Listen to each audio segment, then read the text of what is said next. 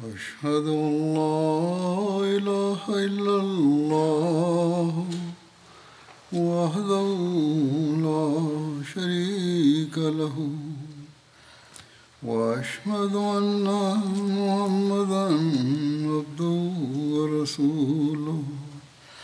أما بعد، فأعوذ بالله من الشيطان الرجيم.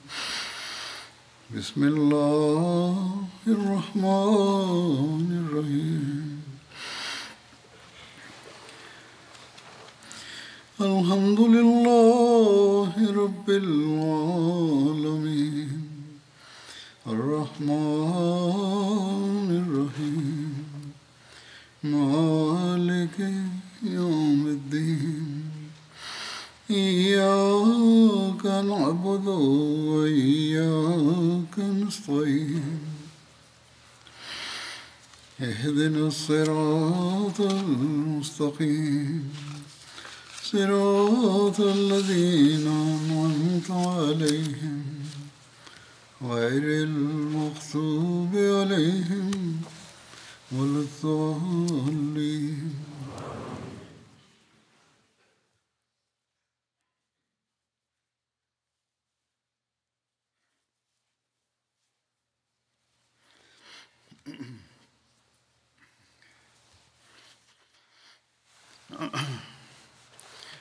حضرت صلی اللہ علیہ وسلم کی سیرت کے حوالے سے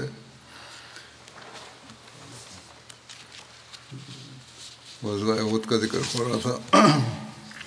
اس کی مزید تفصیل اس طرح ہے کہ رسول اللہ صلی اللہ علیہ وسلم نے میدان عہد میں جب پڑاؤ فرمایا تو مسلمانوں کی فوج پر ایک طرف سے عقب میں عہد پڑا پہاڑ تھا، جس کی وجہ سے مسلمان فوج کی پشت کے حملے سے محفوظ مسلمان فوج پشت کے حملے سے محفوظ ہو گئی تھی۔ البتہ ایک طرف پہاڑی درہ تھا اور یہ مقام ایسا تھا کہ دشمن موقع پر اس جگہ سے حملہ آور ہو سکتا تھا۔ چنانچہ رسول اللہ صلی اللہ علیہ وسلم نے اس نزاکت اور خطرے کو محسوس کرتے ہوئے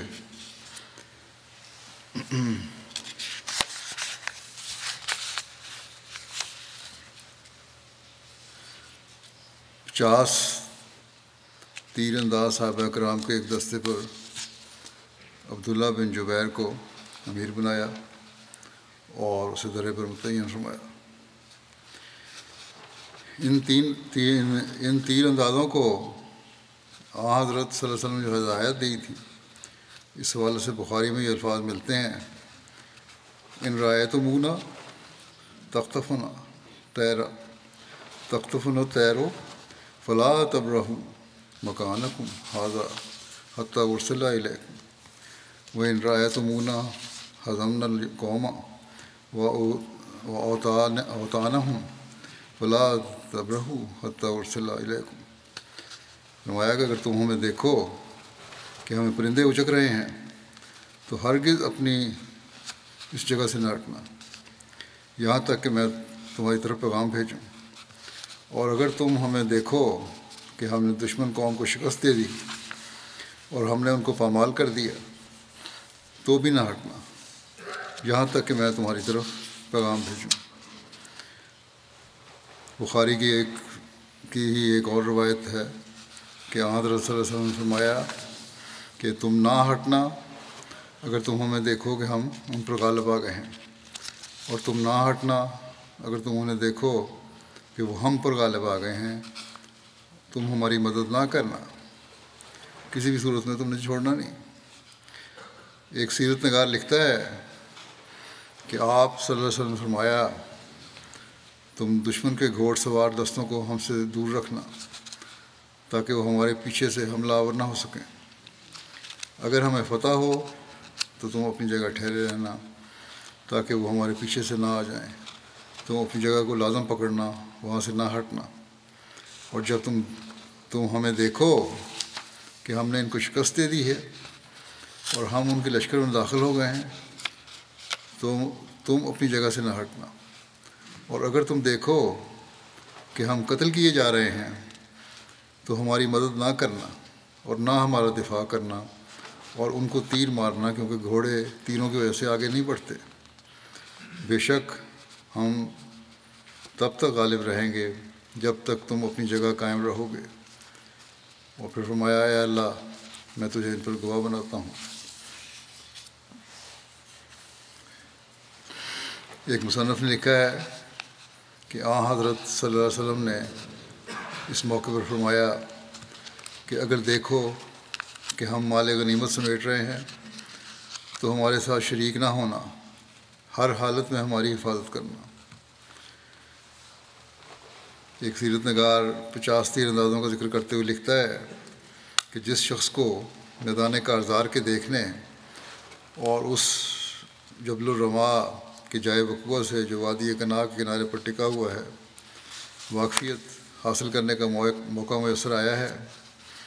اسے رسول کریم صلی اللہ علیہ وسلم کے عظیم عسکری تجربے کا علم ہو جائے گا، جس سے آپ مارکوں کی منصوبہ بندی اور فوجی قوا کی تنظیم کی وسیع مہارت اور تیاری کے ممتاز مواقع کے انتخاب میں جو مارکہ جیتنے کے لیے ضروری ہوتے ہیں، ممتاز تھے۔ ایک مصنف نے آ حضرت صلی اللہ علیہ وسلم کی ماہرانہ جنگی حکمت عملی کو بیان کرتے ہوئے لکھا ہے کہ یہ جنگی حکمت عملی ایسی بہترین اور نفیس تھی جسے حضور علیہ السلاۃ والسلام کی فوجی قیادت کی ابکریت کا پتہ چلتا ہے یعنی غیر معمولی صلاحیت کا پتہ چلتا ہے۔ اور ثابت ہوتا ہے کہ کوئی کمانڈر خواہ کتنا ہی ذہین کیوں نہ ہو، آپ صلی اللہ علیہ وسلم سے زیادہ باریک، نفیس اور باحکمت جنگی منصوبہ بندی تیار نہیں کر سکتا۔ کیونکہ آپ باوجود کہ دشمن کے میدان عہد میں اترے تھے۔ لیکن آپ نے اپنے لشکر کے لیے جنگی نقطۂ نظر سے وہ مقام منتخب فرمایا تھا جو میدان جنگ میں سب سے بہترین مقام تھا۔ آپ صلی اللہ علیہ وسلم نے پہاڑ کی بلندیوں کی اوٹ لے کر اپنی پشت اور دایاں بازو محفوظ کر لیا۔ اور بائیں طرف سے وہ واحد شگا، واحد شگاف درا یعنی جس میں سے گزر کر دشمن اسلامی لشکر کی پشت پر پہنچ سکتا تھا، اسے تیر اندازوں سے بند کر دیا تھا۔ اور پڑاؤ کے لیے میدان سے قدرے بلند جگہ منتخب فرمائی کہ اگر خدا نخواستہ شکست سے دو چار ہونا پڑے، تو بھاگنے اور تعقب کنندگان کی قید میں جانے کے بجائے اسلامی لشکر محفوظ پناہ گاہ تک بآسانی پہنچ جائے۔ اور اگر دشمن قلب چیرتا ہوا اسلامی لشکر کے مرکز پر حملہ قبضے کے لیے پیش قدمی کرے تو اسے نہایت سنگین نقصان سے دو چار ہونا پڑے۔ اس کے برعکس، آپ صلی اللہ علیہ وسلم نے دشمن کو کھلے میدان میں نشیب کی طرف، نشیب کی طرف رہنے پر مجبور کر دیا۔ حالانکہ قریش کا خیال تھا کہ لشکر اسلام مدینہ سے نکل کر بالکل ان کے سامنے میدان میں اترے گا، مگر رسول اللہ صلی اللہ علیہ وسلم نے لشکر اسلام کو نیم دائرے میں گھمایا اور دشمن کو مغرب میں چھوڑتے ہوئے ان کے عقب میں محفوظ ترین مقام کو منتخب فرمایا۔ جس مقام پر اسلامی لشکر موجود تھا، وہ اب ایک بہترین پوزیشن میں تھا۔ عہد اور اینین پہاڑوں کی وجہ سے پشت اور وادیاں اور پشت اور دایاں حصہ محفوظ تھا۔ بائیں طرف جبل رما پر تیر انداز درا سنبھالے ہوئے تھے اور جنوب مشرقی حصہ جو جبل رما سے آگے تھے، وہاں وادی کنا کا عمودی کنارہ تھا، جہاں سے دشمن کا حملہ کرنا ناممکن تھا۔ اس بارے میں سید خاتم النبین میں سید بشیر حسن نے بھی لکھا ہے، کہتے ہیں کہ حضرت صلی اللہ علیہ وسلم خدا کی مدد پر بھروسہ کرتے ہوئے آگے بڑھے اور عہد کے میدان میں ڈیرا ڈال دیا۔ ایسے طریق پر کہ عہد کی پہاڑی مسلمانوں کے پیچھے کی طرف آ گئی اور مدینہ گویا سامنے رہا اور اس طرح آپ نے لشکر کا عقب محفوظ کر لیا۔ عقب کی پہاڑی میں ایک درہ تھا جہاں سے حملہ ہو سکتا تھا۔ اس کی حفاظت کا آپ نے یہ انتظام فرمایا کہ عبداللہ بن جبیر کی سرداری میں پچاس تیر انداز صحابی و متعین فرما دیے اور ان کو تاکید فرمائی کہ خواہ کچھ ہو جاوے، وہ اس جگہ کو نہ چھوڑیں۔ اور دشمنوں پر تیر برساتے جائیں۔ آپ کو اس درے کی حفاظت کا اس قدر خیال تھا کہ آپ نے عبداللہ بن جبیر سے بتقرار فرمایا کہ دیکھو، یہ درہ کسی صورت میں خالی نہ رہے۔ حتیٰ کہ اگر تم دیکھو کہ ہمیں فتح ہو گئی ہے اور دشمن پسپا ہو کر بھاگ نکلا ہے تو پھر بھی تم اس جگہ کو نہ چھوڑنا۔ اور اگر تم دیکھو کہ مسلمانوں کو شکست ہو گئی ہے اور دشمن ہم پر غالب آ گیا ہے تو پھر بھی تم اس جگہ کو سے نہ ہٹنا۔ حتیٰ کہ ایک روایت میں یہ الفاظ آتے ہیں کہ اگر تم دیکھو کہ پرندے ہمارا گوشت نوچ رہے ہیں، تو پھر بھی تم یہاں سے نہ ہٹنا۔ حتیٰ کہ تمہیں یہاں سے ہٹ آنے کا حکم جاوے۔ حضرت مسلمہ رضی اللہ عنہ بارے میں بیان فرماتے ہیں کہ آخر آپ بہت پر پہنچے۔ وہاں پہنچ کر آپ نے ایک پہاڑی درے کی حفاظت کے لیے پچاس سپاہی مقرر کیے اور سپاہیوں کے افسر کو تاکید کی کہ وہ درہ اتنا ضروری ہے کہ خواہ ہم مارے جائیں یا جیت جائیں۔ تم اس جگہ سے نہ ہلنا۔ اس کے بعد آپ بقیہ ساڑھے چھ سو آدمی لے کر دشمن کے مقابلے کے لیے نکلے، جو اب دشمن کی تعداد سے قریباً پانچواں حصہ تھا۔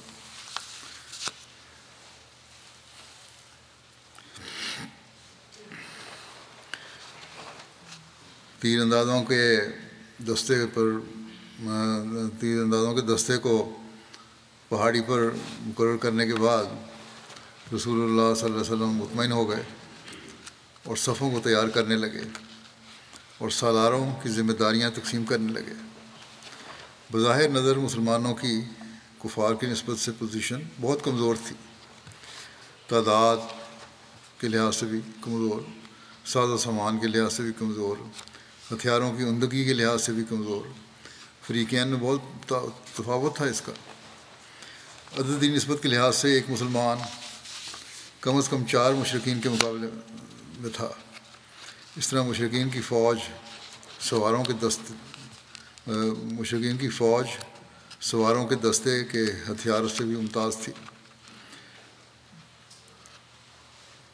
اس پر مستضاد یہ کہ اسلامی فوج کے اکثر جوان بے زرہ تھے اور میں صرف ایک سو زرہ پوش تھے، جبکہ مکی فوج یعنی کافروں کی فوج میں سات سو زرہ پوش تھے اور یہ تعداد ساری مدنی فوج کے برابر تھی۔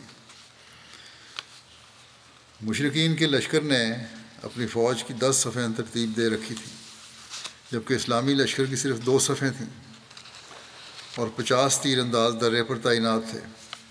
مگر میدان جنگ کا اہم ترین اور مضبوط مقام مسلمانوں کے پاس تھا۔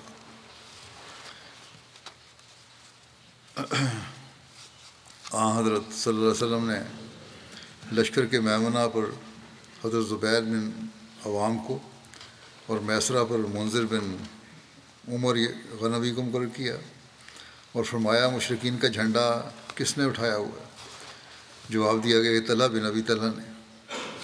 تو رسول اللہ صلی اللہ علیہ وسلم نے فرمایا کہ ہم وعدہ پورا کرنے کے ان سے زیادہ حقدار ہیں۔ تو جھنڈا حضرت علی سے لے کر مصب بن عبیر کو دے دیا۔ ان کا تعلق اسی قبیلے سے یعنی بنو عبدالدار بن قصعی سے تھا، جس میں سے قریش کا لمبردار تھا۔ یعنی قریش کے جس قبیلے کے شخص نے جھنڈا اٹھایا ہوا تھا، اسی قبیلے کے مسلمان کے ہاتھ میں اپنے جھنڈا اپنا بھی دیا۔ اور اسلام سے فرمایا کہ اور اسلام سے قبل علمبرداری کی ذمہ داری نہ آپ نے فرمایا، بلکہ لکھنے والا لکھتا ہے کہ اسلام سے قبل علم برداری کی ذمہ داری اسی خاندان کے سپرد تھی۔ یعنی بنو عبدالدار کے۔ اور عہد نبھانے سے مراد کو صحیح کا عہد یعنی قومی وفاداری کا عہد نبھانا ہے۔ اس کے بارے میں آپ نے فرمایا، ہم نبھانے والے ہیں۔ اور اس دن مسلمانوں کا شعار امت امت تھا یعنی نعرہ۔ رسول اللہ صلی اللہ علیہ وسلم خوشو و خضو کے ساتھ بارگاہ رب العزت میں عز و نیاز کے ساتھ فتح و کامیابی کے لیے دعائیں مانگ رہے تھے۔ اسلامی لشکر کی صفوں میں انصار دائیں اور بائیں تھے یعنی میمنا اور میسرہ پر انصار مدینہ تھے۔ اور قلب لشکر جہاں دوران جنگ دشمن کا مکمل دباؤ ہوتا ہے، وہاں رسول اللہ صلی اللہ علیہ وسلم مہاجرین کے ساتھ موجود تھے۔ درمیان میں آپ تھے سب مہاجرین کے ساتھ۔ آپ کا مرکز قیام دوسری صف کے پیچھے بالکل درمیان میں تھا۔ جہاں آپ کھڑے تھے، وہ یہ تھا، پہلی صف کے پیچھے فوری طور پہ درمیان میں دوسری صف میں تھے آپ۔ آپ نے صحابہ کرام کو حکم دے رکھا تھا کہ ہماری طرف سے احکامات ملنے سے قبل پیش پیش قدمی نہ کی جائے۔ صحیح مسلم میں روایت ہے کہ حضرت انس سے مروی ہے کہ رسول اللہ صلی اللہ علیہ وسلم عہد کے دن یہ دعا فرما رہے تھے اللہ معینہ کا انتشاء لا توبت فی الارض کہ اے اللہ، اگر تو چاہے تو زمین میں تیری عبادت نہیں کی جائے گی کہ اگر اگر تم نے مدد نہ کی تو پھر تو یہی حال ہوگا۔ بعض روایت میں یہ ہے کہ آ حضرت صلی اللہ علیہ وسلم نے جنگ بدر کے دن یہ دعا کی تھی، وہاں بھی ذکر ہوا تھا۔ مسلم کی شرح میں لکھا ہے کہ ممکن ہے کہ دونوں مواقع پر آپ صلی اللہ علیہ وسلم نے یہ دعا کی ہو۔ اللہ عالم۔ حضرت سعد بن ابی وقاص سے روایت ہے کہ عبداللہ بن جاش نے کہا، تم میرے ساتھ آؤ۔ ہم مل کر اللہ سے دعا مانگیں گے۔ وہ لوگ ایک جگہ پر الگ ہو گئے۔ تو حضرت سعد نے یوں دعا مانگی کہ اے میرے رب، کل جب ہماری دشمن سے مٹ بھیڑ ہو تو میرا سامنا طاقتور، سخت جنگ جو سے ہو، میں تیری رضا کی خاطر اس کے ساتھ لڑوں اور میرے ساتھ لڑے۔ پھر تو مجھے اس پر فتح دے۔ میں اس کو قتل کروں اور اس کا ساز و سامان لوٹ لوں۔ پھر عبداللہ بن جاش کھڑے ہوئے۔ اور انہوں نے یوں دعا مانگی ہے کہ اے اللہ، کل میرا سامنا کسی ایسے شخص سے ہو جو بہت طاقتور اور سخت جنگجو ہو۔ میں تیری رضا کی خاطر اس سے لڑوں اور وہ مجھ سے لڑے۔ پھر وہ مجھے پکڑ کر میرے کان اور ناک کاٹ ڈالے۔ پھر کل جب میں تجھ سے ملوں تو تو مجھ سے پوچھے، اے اللہ کے بندے، تیرے کان اور ناک کس وجہ سے کٹے ہوئے ہیں؟ تو میں کہوں، یا اللہ، تیری اور تیرے رسول صلی اللہ علیہ وسلم کی رضا میں یہ میرا ساتھ یہ ہوا ہے۔ پھر وہ خدا فرمائے ہاں تو نے سچ کہا ہے۔ حضرت بن ابو ابی وکاس نے فرمایا کہ اے میرے بیٹے، عبداللہ بن جاش کی دعا میری دعا سے اچھی تھی۔ میں نے اسی دن شام کے وقت عبداللہ کو دیکھا کہ اس کے کان اور ناک ایک دھاگے میں لٹک رہے تھے یعنی دشمن نے مسلب کیا تھا ان کا۔ عبداللہ بن عمر بن حرام نے بیان کیا کہ میں نے عہد سے ایک دن پہلے خواب میں مبشر بن عبد المنظر کو دیکھا۔ ان دونوں نے جو جو دعا کی تھیں کہ دعائیں قبول ہوئیں۔ ایک نے فتح پائی دشمن پہ، دوسرے نے بھی جنگ خوب کی اور آخر میں شہید بھی ہوئے۔ تو بہرحال یہ دونوں کا دعاؤں کا قصہ ہے۔ پھر لکھا ہے کہ عبداللہ بن عمر بن حرام نے بیان کیا کہ میں نے عہد سے ایک دن پہلے خواب میں مبشر بن عبد المنظر کو دیکھا، یہ جنگ بدر میں شہید ہوئے تھے۔ وہ مجھ سے کہہ رہے تھے کہ بس آپ چند دنوں میں ہمارے پاس آنے والے ہیں۔ میں نے پوچھا، آپ کہاں ہیں؟ فرمانے لگے، جنت میں۔ اس میں جہاں چاہتے ہیں، سیر کرتے پھرتے ہیں۔ یعنی جنت میں۔ میں نے اس سے کہا کہ کیا آپ بدر کے دن شہید نہیں ہو گئے تھے؟ کہنے لگے ہاں۔ پھر مجھے دوبارہ زندہ کر دیا گیا۔ اس خواب کا ذکر حضرت عبداللہ بن عمر بن حرام نے نبی کریم صلی اللہ علیہ وسلم سے کیا تو آپ نے فرمایا، اے ابو جابر یہ شہادت کی خوشخبری ہے۔ چنانچہ روایت میں آتا ہے کہ حضرت جابر نے بیان کیا کہ آپ کے والد عہد کے دن شہید ہو گئے۔ اس کی مزید تفصیل میں لکھا ہے کہ مشرقین نے سبقہ کے مقام پر صفحیں بنائیں اور جنگ کی خوب خوب تیاری کی۔ وہ تین ہزار تھے۔ ان کے پاس دو سو گھوڑے تھے جو آگے آگے تھے۔ پھر انہوں نے گھوڑوں کی میمنا پر خالد بن ولید اور میسرا پر اکرمہ بن ابو جہل کو مقرر کیا تھا اور پیدل چلنے والوں پر صفوان بن امیہ کو اور بعض نے کہا کہ امر بن آس کو اور تیر اندازوں پر عبداللہ بن ابی رویہ کا رویہ کو۔ یہ سارے لوگ بعد میں اسلام بھی لے آئے تھے۔ تو انہوں نے جھنڈا طلح بن ابی طلح کو دیا، جو عبدالدار میں سے تھا۔ یہ اس جھنڈے کی جو حسن نے فرمایا نا، ہم زیادہ حق رکھتے ہیں، اس کی تفصیل بھی یہاں کچھ بیان ہوئی ہے۔ طلح بن بن ابی طلح کو جھنڈا دیا، جو بنو عبدالدار میں سے تھا، اور ابو سفیان نے بنو عبدالدار کے جھنڈے والوں کو برنگیختہ کرتے ہوئے کہا، اے بنو عبدالدار، بدر کے تم دن بھی تم نے ہمارا جھنڈا اٹھایا تھا۔ تو ہماری جو حالت ہوئی تم نے دیکھ لی۔ لوگوں کی جنگ کا فیصلہ ان کے جھنڈے والوں کے ویسے ہوتا ہے۔ جھنڈے والا مضبوط ہو تو لوگوں کو حوصلہ رہتا ہے۔ جب وہ بھاگتے ہیں تو لوگ بھی بھاگ کھڑے ہوتے ہیں۔ اگر جھنڈے والا بھاگ جائے تو لوگ بھی پھر خوف سے بھاگ جاتے ہیں۔ بس یا تو تم ہمارے جھنڈے کو سنبھالو اور یا ہمارے رستے سے ہٹ جاؤ، ہم تمہاری طرف سے کافی ہو جائیں گے۔ غیرت دلانے کی کوشش کی ان کو۔ تو انہوں نے کہا کہ کیا ہم اپنے جھنڈے کو تمہارے حوالے کر دیں؟ ان قریب معلوم ہو جائے گا کہ جب ہماری مٹ بھیڑ ہوگی کہ ہم کیا کرتے ہیں۔ سب سے آخر میں قریش کی خواتین کے خیمے تھے، جو مسلسل دف بجا بجا کر مقتول نے بدر کا تذکرہ کر کے جنگ جوؤں کے جوش و جذبے کو گرما رہی تھیں اور سابقہ حضیمت کی تلافی پر انہیں ابھار رہی تھیں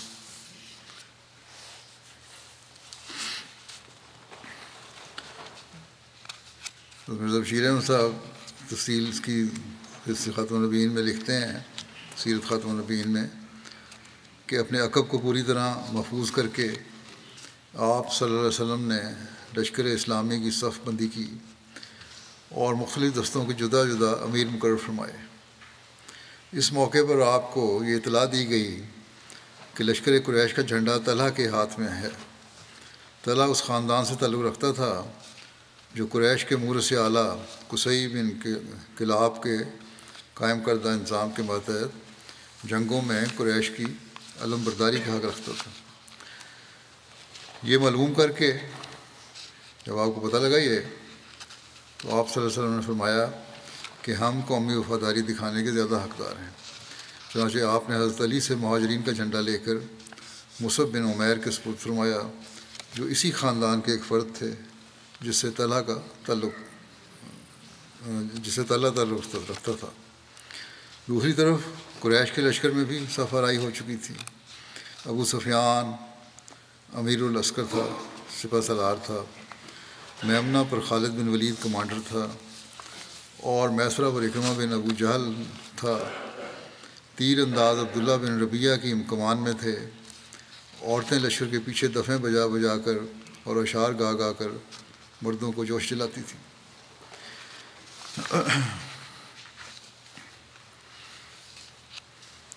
بہرحال جب دونوں لشکروں کی صف بندی ہو رہی تھی تو ابو سفیان نے پکار کر انصاری مسلمانوں سے کہا کہ اے گروہ اوس و خزرج تم لوگ ہمارے اور ہمارے خاندان والوں کے درمیان سے ہٹ جاؤ۔ ہمیں تم سے کوئی سروکار نہیں ہے۔ اس پر انصار نے ابو سفیان کو بہت برا بھلا کہا اور اس کو سخت لانت ملامت کی۔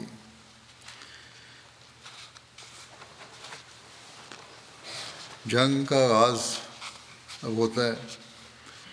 جنگ کے لیے سب سے پہلے ابتدا ابو عامر فاسق نے کی۔ اس کو جاہلیت میں راہب کے نام سے پکارا جاتا تھا۔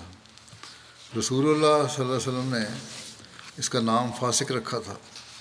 یہ شخص مدینہ سے بھاگ کر مکہ چلا گیا تھا اور قریش سے کہتا تھا کہ جب میں اپنی قوم سے جا کر ملوں گا تو ساری قوم میرے ساتھ ہو جائے گی۔ اس کو یہ غلط فہمی تھی کہ جب میں جاؤں گا تمہارے ساتھ، وہاں میں اپنی اپنا نام لوں گا۔ تو انصار مسلمانوں کو چھوڑ کے میرے ساتھ آ جائیں گے۔ بہرحال یہ اپنی قوم کے پچاس آدمیوں کے ساتھ نمودار ہوا اور کہا جاتا ہے کہ پندرہ لوگ اس کے ساتھ مکے سے گئے تھے اور باقی مختلف قبیلوں سے جمع کیے ہوئے اور اہل مکہ کے غلام تھے۔ اس نے آواز دی، اے اوس کی جماعت، میں ابو عامر ہوں۔ تو انصار نے کہا، اے فاسق، اللہ تیری آنکھ کو ٹھنڈا نہ کرے۔ جب اس نے انصار کا جواب سنا تو کہا، میری قوم کو میرے بعد شر پہنچا ہے۔ پھر اس نے بڑی سخت لڑائی کی، پھر ان پر پتھر پھینکے گئے، پھینکنے لگا۔ ابو عامر کے بیٹے حضرت حنزلہ مسلمانوں کی طرف سے اس جنگ میں شامل تھے۔ یہ مسلمان ہو گئے تھے۔ اور انہوں نے رسول اللہ صلی اللہ علیہ وسلم اجازت مانگی کہ اپنے باپ کو خود قتل کریں، مگر آحد رسول وسلم نے ان کو ایسا کرنے سے روک دیا۔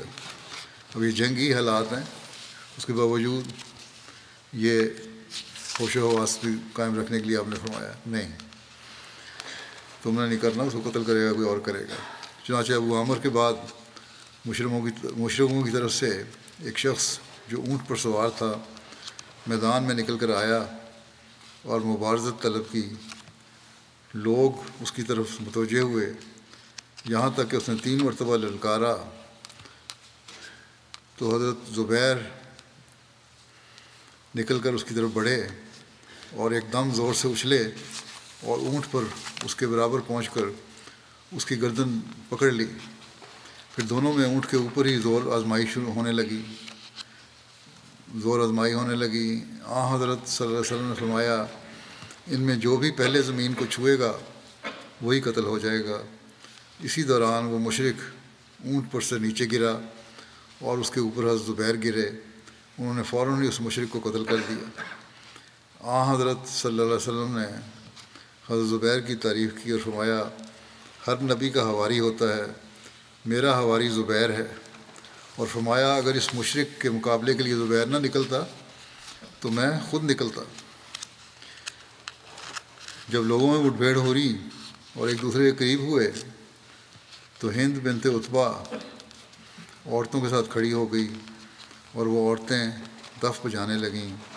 تو ہند نے اشعار میں کہا، دیکھو اے بنو عبدالدار، دیکھو اپنی پشتوں کی حفاظت کرنے والوں آگے بڑھو اور خوب شمشیر کے جوہر دکھاؤ۔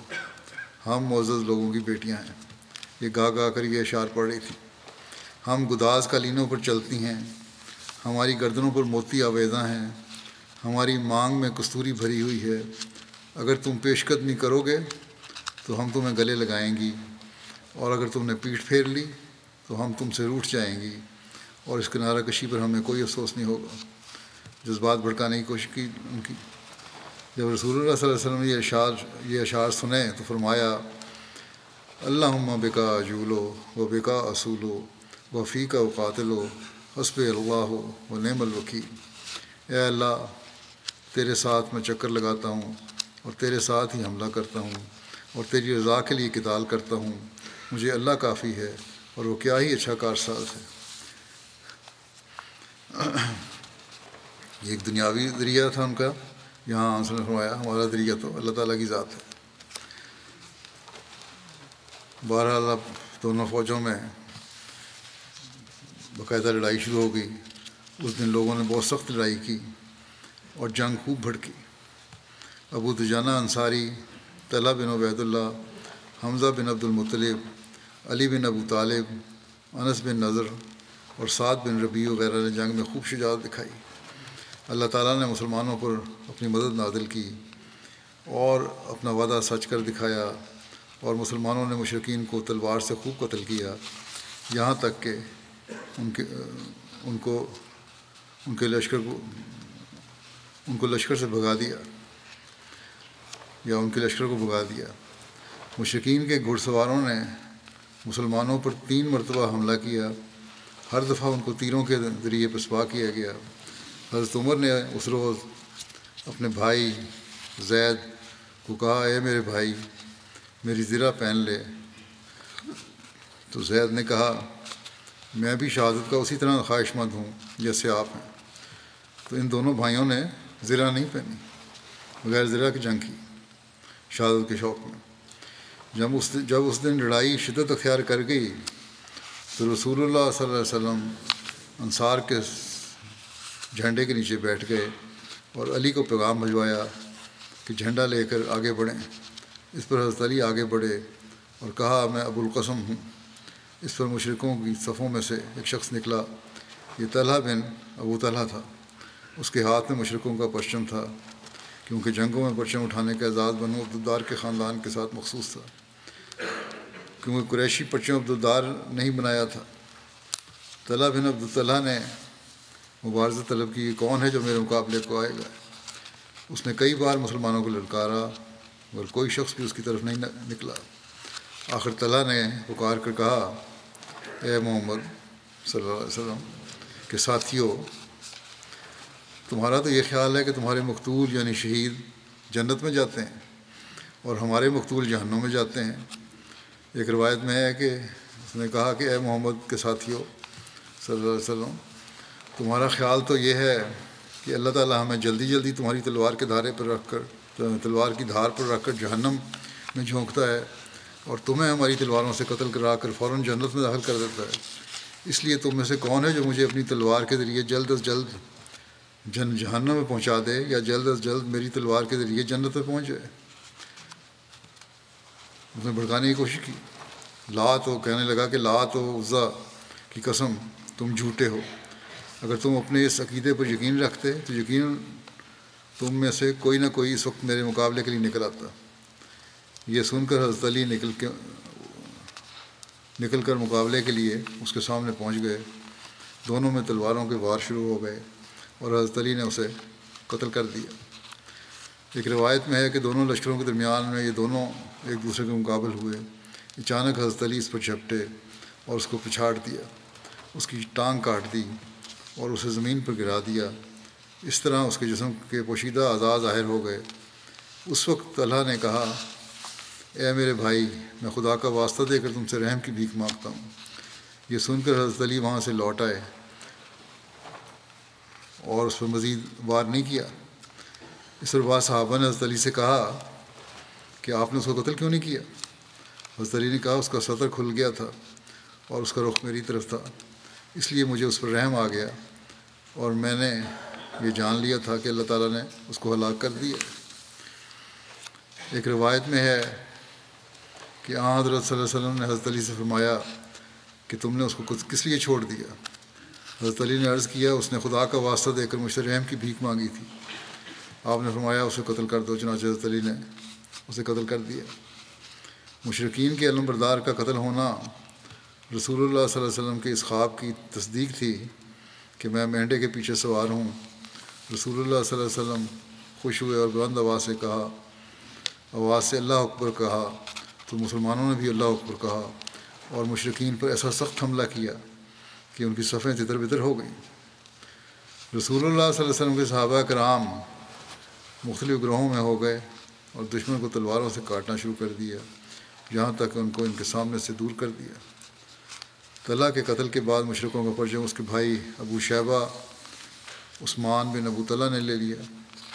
پھر حضرت حمزہ نے اس پر حملہ کیا، اس کا ہاتھ کندھے تک کٹ کاٹ ڈالا اور ان کی تلوار اس کی ہنسلی تک کاٹ گئی۔ حضرت حمزہ اس کو قتل کرنے کے بعد یہ کہتے ہوئے وہاں سے واپس ہوئے کہ میں حاجیوں کے ساقی یعنی عبد المطلب کا بیٹا ہوں۔ اس کے بعد مشرقوں کے پرچم کو عثمان اور طلحہ کے بھائی نے اٹھا لیا، جس کا نام ابو سعید بن ابو طلحہ تھا۔ اس پر حضرت سعد بن ابی وقاص نے تیر چلایا جو اس کے سینے میں لگا اور اس طرح اس کو بھی قتل کر دیا۔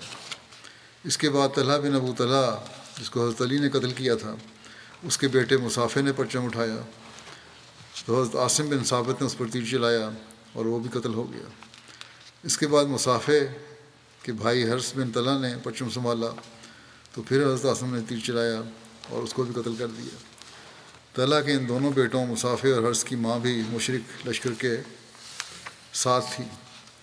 اس عورت کا نام صلافہ تھا، جس کے بعد حضرت عاصم کا تیر لگتا وہی بیٹا وہاں سے زخمی ہو کر لوٹتا اور ماں کی گود میں ساکھ رکھ لیٹ جاتا۔ صلافہ کہتی تجھے کس نے زخمی کیا؟ بیٹا جواب میں کہتا، میں نے اس شخص کی آواز سنی ہے۔ اس نے مجھ پر تیر چلانے کے بعد کہا تھا، لے اسے سنبھال۔ میں ابو افلاح کا بیٹا ہوں۔ چنانچہ اس نے منت مانی یعنی اس کی ماں نے، کہ اگر عاصم بن ثابت کا سر میرے ہاتھ لگا، تو اس میں شراب بھر کر پیوں گی۔ اور اس نے اعلان کیا کہ جو شخص بھی عاصم بن ثابت کا سر کاٹ کر میرے پاس لائے گا، تو میں اسے سو اونٹ انعام میں دوں گی۔ مگر حضرت عاصم اس غزوہ عہد میں شہید نہیں ہوئے۔ ان کی شہادت سریہ رجیم میں ہوئی تھی۔ غلط ان دونوں بھائیوں کے قتل کے بعد ان کے تیسرے بھائی کلاب بن طلح نے پرچم اٹھایا، جسے حضرت زبیر نے قتل کر دیا۔ ایک کال کے مطابق اسے کزمان نے قتل کیا تھا۔ اس کے بعد ان کے بھائی جلاس بن طلح نے پرچم اٹھایا۔ تو اس کو حضرت اللہ بن عبید اللہ نے قتل کر دیا۔ اس طرح یہ چاروں بھائی یعنی مسافر حرس کلاب اور جلاس اپنے باپ طلح کی طرح وہیں قتل ہو گئے اور ان کے ساتھ ہی ان کے دونوں چچا عثمان اور ابو سعید بھی اسی دن غزبۂ عہد قتل ہو گئے۔ ان کے بعد قریشی پرچم ارتاح بن شرابیل نے اٹھایا۔ تو اس کو حضرت علی نے قتل کر دیا۔ ایک کال ہے کہ حضرت حمزہ نے قتل کیا۔ اس کے بعد شرح بن قارض نے پرچم سنبھالا تو وہ بھی قتل ہو گیا، مگر اس کے قاتل کا نام معلوم نہیں ہو سکا۔ اس کے بعد یہ پرچم ابو زید بن عمر نے اٹھایا، ان کو کزمان نے قتل کر دیا۔ اس کے بعد شرحبیل بن ہاشم کے بیٹے نے پرچم بلند کیا، تو اس کو بھی کزمان نے قتل کر دیا۔ اس کے بعد ان لوگوں کے غلام ثواب نے یہ پرچم اٹھا لیا۔ یہ ایک حبشی شخص تھا۔ یہ لڑتا رہا، یہاں تک اس کا ہاتھ کٹ ہاتھ کٹ گیا۔ یہ جلدی سے بیٹھ گیا اور اپنے سینے اور گردن کے سارے سے پرچوں کو اٹھائے رہا۔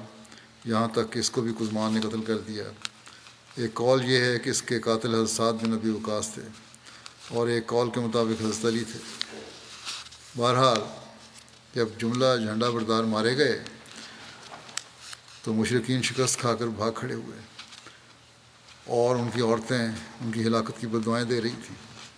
جیسا کہ عام وسلم نے خواب میں دیکھا تھا علم بردار مارا جائے گا۔ وہ سب مارے گئے۔ اور مسلمان ان کا تعاقب کر کے ان کو قتل کر رہے تھے۔ یہاں تک کہ ان کو لشکر سے دور کر دیا۔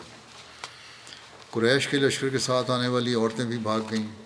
ان پر قریش کی شکست میں کوئی شک باقی نہ رہا۔ اس پر قریش کی شکست پر کوئی شک باقی نہ رہا۔ مسلمان مشرقین کے لشکر میں داخل ہو گئے اور مال غنیمت سمیٹنا شروع کر دیا۔ مرزا شیرن صاحب لکھتے ہیں اس بارے میں کہ سب سے پہلے لشکر قریش سے ابو عامر اور اس کے ساتھی آگے بڑھے۔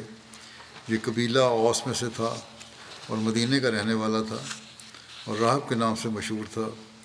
جب آ حضرت صلی اللہ علیہ وسلم مدینہ تشریف لائے تو اس کے کچھ عرصے بعد یہ شخص بغض و حسد سے بھر گیا اور اپنے چند ساتھیوں کے ساتھ مکے چلا گیا۔ اور قریش مکہ کو آ حضرت صلی اللہ علیہ وسلم اور مسلمانوں کے خلاف اکساتا رہا۔ چنانچہ اب جنگ عہد میں وہ قریش کا حمایتی بن کر مسلمانوں کے خلاف شریک جنگ ہوا۔ اور یہ ایک عجیب بات ہے کہ ابو عامر کا بیٹا حنزلہ ایک نہایت مخلص مسلمان تھا اور اس جنگ کے موقع پر اسلامی لشکر میں شامل تھا اور نہایت جاں بازی کے ساتھ لڑتا ہوا شہید ہوا۔ ابو عامر چونکہ قبیلہ اوس کے ذی اثر لوگوں میں سے تھا۔ اس لیے اسے یہ پختہ امید تھی کہ اب جو میں اتنے عرصے کی جدائی کے بعد مدینہ والوں کے سامنے ہوں گا، تو میری محبت میں فوراً محمد صلی اللہ علیہ وسلم کو چھوڑ کر میرے ساتھ آ ملیں گے۔ اسی امید میں ابو عمر اپنے ساتھیوں کو ہمراہ لے کر سب سے پہلے آگے بڑھا اور بلند آواز سے پکار کر کہنے لگا، اے قبیلہ آواز کے لوگوں، میں ابو عامر ہوں۔ انصار نے یک زبان ہو کر کہا، دور ہو جائے فاسق۔ تیری آنکھ ٹھنڈی نہ ہو۔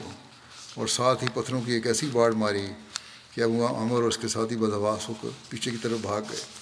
اس نظارے کو دیکھ کر قریش کا لمبردار طلحہ بڑے جوش سے جوش کی حالت میں آگے بڑھا اور بڑے متقبرانہ لہجے میں مبارس طلبی کی۔ حضرت علی آگے بڑھے اور دو چار ہاتھ میں طلحہ کو کاٹ کر رکھ دیا۔ اس کے بعد طلحہ کا بھائی عثمان آگے آیا اور ادھر سے اس کے مقابل پر حضرت حمزہ نکلے اور جاتے اسے مار گرایا کفار نے یہ نظارہ دیکھا تو غضب میں آ کر عام دھاوا کر دیا۔ مسلمان بھی تکبیر کے نعرے لگاتے ہوئے آگے بڑھے اور دونوں فوجیں آپس میں گتھم گتھا ہو گئیں۔ الغرض قریش کے نمبردار کے مارے جانے کے بعد دونوں فوجیں آپس میں گتھم گتھا ہو گئیں اور سخت گھمسان کا رن پڑا اور ایک عرصے تک دونوں طرف سے قتل و خون کا سلسلہ جاری رہا۔ آخر آہستہ آہستہ اسلامی لشکر کے سامنے قریش کی فوج کے پاؤں اکھڑنے شروع ہوئے۔ چنانچہ مشہور انگریز مورخ سر ولیم میور لکھتے ہیں کہ مسلمانوں کے خطرناک حملوں کے سامنے مکی لشکر کے پاؤں اکھڑنے لگ گئے۔ قریش کے رسالے نے کئی دفعہ یہ کوشش کی کہ اسلامی فوج کے بائیں طرف حکم سے ہو کر حملہ کریں، مگر ہر دفعہ ان کو ان پچاس تیر اندازوں کے تیر کھا کر پیچھے ہٹنا پڑا، جو محمد صلی اللہ علیہ وسلم نے وہاں خاص طور پر متعین کیے ہوئے تھے۔ مسلمانوں کی طرف سے عہد کے میدان میں بھی وہی شجاعت و مردانگی اور موت و خطر سے وہی بے پرواہی دکھائی گئی جو بدر کے موقع پر انہوں نے دکھائی تھی۔ یہ انگریز مورخ لکھ رہا ہے۔ مکے کے لشکر کی صفیں پھٹ پھٹ جاتی تھیں۔ جب اپنی خود کے ساتھ سرخ رومال، خود کے ساتھ سرخ رومال باندھے ابو دجانہ، ان پر حملہ کرتا تھا اور اس تلوار کے ساتھ جو اسے محمد صلی اللہ علیہ وسلم نے دی تھی، چاروں طرف گویا موت بکھیرتا جاتا تھا۔ حمزہ اپنے سر پر شتر مرغ کے پروں کی گل کلگی لہراتا ہوا ہر جگہ نمایاں نظر آتا تھا۔ علی اپنے لمبے اور سفید پھریرے کے ساتھ اور زبیر اپنی شوخ رنگ کی چمکتی ہوئی زرد پگڑی کے ساتھ بہادران الیٹ کی طرح جہاں بھی جاتے تھے، دشمن کے واسطے موت و پریشانی کا پیغام اپنے ساتھ لے جاتے تھے۔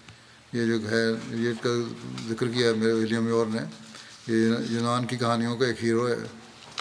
یونان کی کہانی کے ہیرو ہیں یونانی کہانیوں کے جو بڑے سخت جنگجو تھے۔ بہرحال وہ کہتا ہے کہ یہ وہ نظارے ہیں جہاں بعد کی اسلامی فتوحات کے ہیرو تربیت پذیر ہوئے۔ غرض لڑائی ہوئی اور بہت سخت ہوئی۔ اور کافی وقت تک غلبے کا پہلو مشکوک رہا، لیکن آخر خدا کے فضل سے قریش کے پاؤں اکھڑنے لگے اور ان کے لشکر میں بد نظمی اور ابتری کے آثار ظاہر ہونے لگے۔ قریش کے علم بردار ایک ایک کر کے مارے گئے اور ان میں سے تقریباً نو شخصوں نے باری باری اپنے قومی جھنڈے کو اپنے ہاتھ میں لیا، مگر سارے کے سارے باری باری مسلمانوں کے ہاتھوں قتل ہوئے، جیسے کہ تفصیل میں بیان ہوا ہے۔ آخر طلح کے ایک حفشی غلام ثواب نامی نے دلیری کے ساتھ بڑھ کر علم اپنے ہاتھ میں لے لیا۔ اگر اس پر بھی ایک مسلمان نے آگے بڑھ کر وار کیا اور ایک ہی ضرور میں اس کے دونوں ہاتھ کاٹ کر قریش کا جھنڈا خاک پر گرا دیا۔ لیکن ثواب کی بہادری اور جوش کا بھی عالم تھا کہ وہ بھی اس کے ساتھ ہی زمین پر گرا اور جھنڈے کو اپنی چھاتی کے ساتھ لگا کر اسے پھر بلند کرنے کی کوشش کی۔ مگر اس مسلمان نے جھنڈے کے سرنگو ہونے کی قدر و قیمت کو جانتا تھا۔ اوپر سے تلوار چلا کر ثواب کو وہیں ڈھیر کر دیا۔ اس کے بعد پھر قریش میں سے کسی شخص کو یہ ضرورت اور ہمت نہیں ہوئی کہ اپنے علم کو اٹھائے۔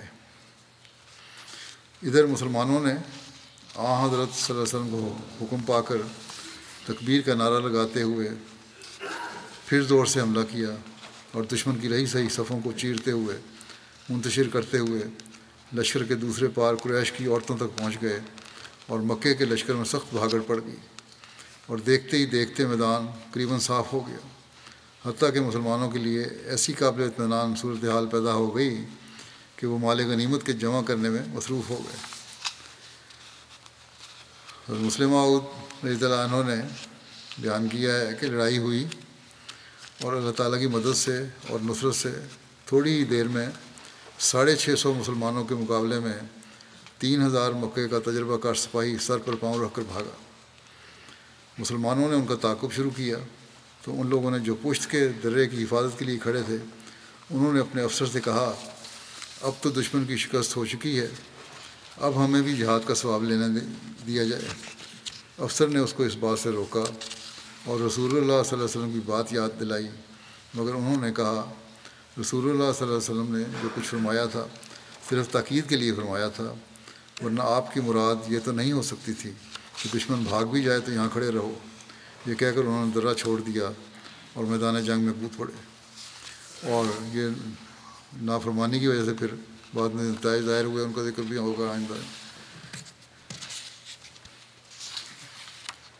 ابو دجانہ کی تلوار کے بارے میں جس طرح ولیم میور نے لکھا ہے، اس کی تفصیل میں بھی لکھا ہے کہ رسول اللہ صلی اللہ علیہ وسلم کی تلوار لے کر حق ادا کرنے والے صحابی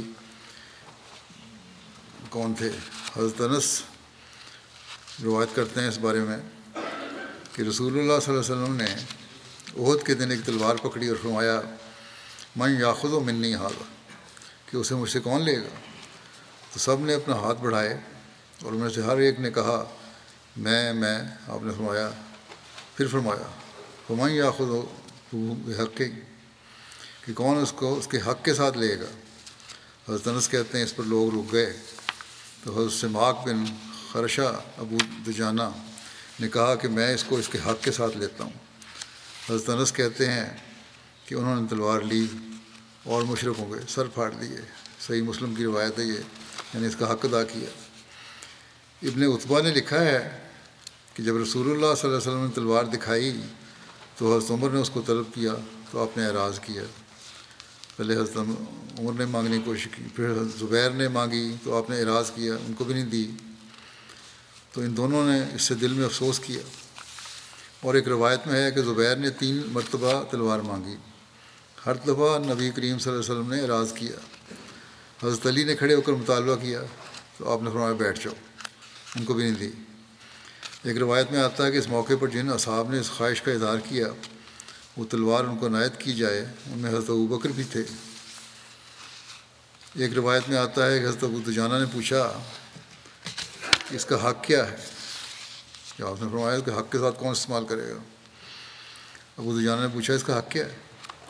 تو آپ صلی اللہ علیہ وسلم نے فرمایا، اس سے کسی مسلمان کو قتل نہ کرنا اور اس کے ہوتے ہوئے کسی کافر کے مقابل پر نہ بھاگنا یعنی ڈٹ کے مقابلہ کرنا۔ اس پر حضرت ابو جانہ نے عرض کیا، میں اس تلوار کو اس کے حق کے ساتھ لیتا ہوں۔ جب نبی کریم صلی اللہ علیہ وسلم نے ابو، حضرت ابو دجانہ کو تلوار دی تو انہوں نے اس سے مشرقین کے سر پھاڑ دیے۔ انہوں نے اس موقع پر یہ اشعار پڑھے کہ ان الزی آہدنی خلیلی و نان و بصف لدین نخیلی۔ اللہ اقوم دہرا فل قیور اضرب بصیف اللہ والرسول۔ میں وہ ہوں جس سے میرے دوست نے وعدہ لیا ہے جبکہ ہم صفا مقام پر کھجور کے درختوں کے پاس تھے۔ اور وہ وعدہ یہ ہے کہ میں لشکر کی پچھلی صفوں میں نہ کھڑا ہوں اور اللہ اور رسول کی تلوار سے دشمنوں سے لڑائی کروں۔ بہرحال، حضرت ابو جانا لے کے پھر بڑے تفاخرانہ چال چلتے ہوئے لشکر کی صفوں کے درمیان چلنے لگے۔ تو رسول اللہ صلی اللہ علیہ وسلم فرمایا، ان حاضی نشیت یوب ذوحا یوب اللہ ہو عزا وج اللہ اللہ فی حاض المقام۔ یہ ایسی چال ہے جو اللہ عزا و جل کو ناپسند ہے، سوائے اس مقام کے یعنی جنگ کے موقع پر یہ جس طرح چل رہے ہیں۔ حضرت ابو جانہ کا ذکر کرتے ہوئے سید خاتم النبین میں حضرت مذہب شیرن صاحب نے لکھا ہے کہ مبارزت میں جب کفار قریش کو حضیمت اٹھانی پڑی تو کفار نے یہ نظارہ دیکھ، دیکھا تو غضب میں آ کر عام دھاوا کر دیا۔ مسلمان بھی تکبیر کے نعرے لگاتے ہوئے آگے بڑھے اور دونوں فوجیں آپس میں گتھم گتھاں ہو گئیں۔ غالباً اسی موقع پر آ حضرت صلی اللہ علیہ وسلم نے اپنی تلوار ہاتھ میں لے کر فرمایا، کون ہے جو اسے لے کر اس کا حق ادا کرے؟ بہت سے صحابہ نے اس فخر کی خواہش اپنے ہاتھ کے لیے اپنے ہاتھ پھیلائے، جن میں حضرت عمر اور حضرت زبیر، بلکہ روایات کی روح سے حضرت ابوکر اور حضرت علی بھی شامل تھے۔ مگر آپ نے اپنا ہاتھ روکے رکھا اور یہی فرماتے گئی فرماتے گئے، کوئی ہے جو اس کا حق ادا کرے؟ آخر ابو دجانہ انصاری نے اپنا ہاتھ آگے بڑھایا اور عرض کیا، یا رسول اللہ، مجھے عنایت فرمائیے۔ آپ نے تلوار انہیں دے دی اور ابو دجانہ اسے ہاتھ میں لے کر بڑے تبختر کی چال سے بڑے اکڑتے ہوئے فخر کے ساتھ کفار کی طرف آگے بڑھے۔ آ حضرت صلی اللہ علیہ وسلم نے صحابہ سے فرمایا، خدا کو یہ چال بہت ناپسند ہے، مگر ایسے موقع پر ناپسند نہیں۔ زبیر جو غالباً آ حضرت وسلم کی تلوار لینے کے سب سے زیادہ خواہش مند تھے اور قرب رشتہ کی وجہ سے اپنا حق بھی زیادہ سمجھتے تھے، دل ہی دل میں پیش وتاب کھانے لگے یہ کیا وجہ ہے کہ آ حضرت وسلم نے مجھے تلوار نہیں دی اور ابو دجانہ کو دے دیے۔ اور اپنی اس پریشانی کو دور کرنے کے لیے انہوں نے دل میں عہد کیا کہ میں اس میدان میں ابو دجانہ کے ساتھ ساتھ رہوں گا اور دیکھوں گا کہ وہ اس تلوار کے ساتھ کیا کرتا ہے۔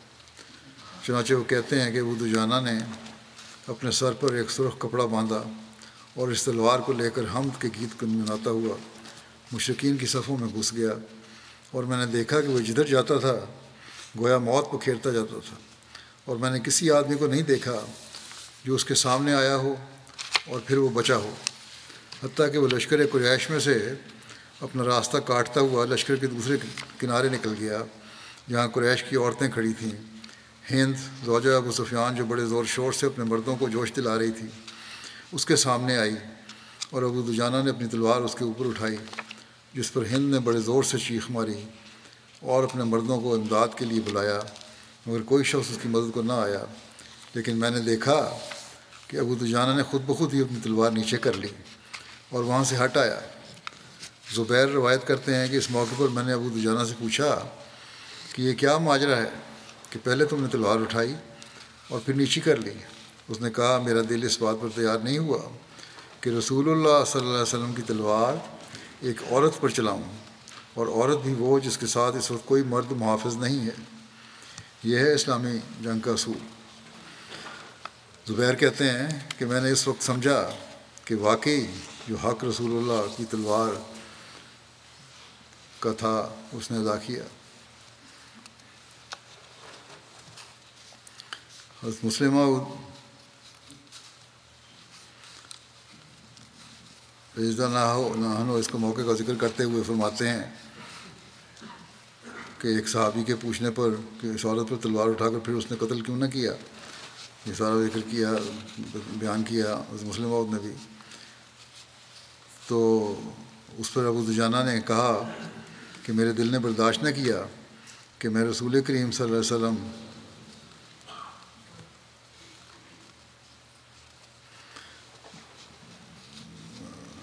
میں دل نے برداشت نہ کیا کہ میں رسول کریم صلی اللہ علیہ وسلم کی دی ہوئی تلوار کو ایک کمزور عورت پر چلاؤں۔ مسلموں دیکھتے ہیں کہ آپ صلی اللہ علیہ وسلم عورتوں کے ادب اور احترام کی ہمیشہ تعلیم دیتے تھے، جس کی وجہ سے کفار کی عورتیں زیادہ دلیری سے مسلمانوں کو نقصان پہنچانے کی کوشش کرتی تھیں۔ مگر پھر بھی اس اس بات سے ہی پتہ لگتا ہے یہ کیوں ہوا، یہ واقعہ اس لیے ہوا کہ آپ احترام کی تعلیم دیتے تھے۔ اور عورتیں اس کی وجہ سے پھر زیادہ دلیر ہو گئی تھیں اور نقصان پہنچانے کی کوشش کرتی تھیں، مگر پھر بھی مسلمان ان باتوں کو برداشت کرتے چلے جاتے تھے۔ بس یہ ہے اسلامی جنگوں کے اصول۔ ان شاء اللہ باقی آئندہ دعائیں کرتے رہیں، فلسطینیوں کے لیے بھی انتہا، ظلم کی انتہا دن بدن ہوتی چلی جا رہی ہے بلکہ بڑھتی چلی جا رہی۔ ہے اللہ تعالیٰ ظالموں کو پکڑ کے سامان کرے اور مظلوم فلسطینیوں کو بھی کے لیے آسانیاں پیدا فرمائے۔ مسلمان ممالک کو بھی عقل اور سمجھ دے کہ ان کی آواز ایک ہونے اور وہ مسلمان بھائیوں کے لیے ان کا حق ادا کرنے کے لیے کوشش کرنے والے ہوں۔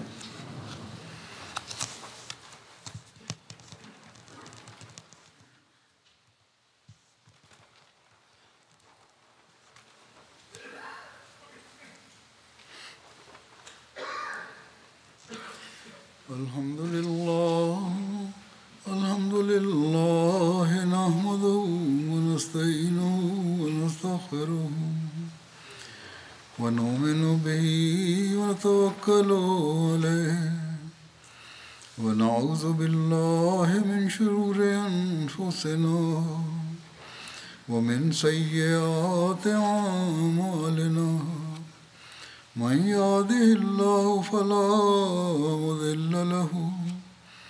ومن يضلل فلا هادي له ونشهد أن لا إله إلا الله ونشهد أن محمدا عبده ورسوله عباد الله رحمكم الله إن الله يأمر بالعدل والإحسان وإيتاء ذي القربى وينهى عن الفحشاء والمنكر والبغي يعظكم لعلكم تذكرون اذكروا الله يذكركم وادعوه يستجب لكم ولذكر الله أكبر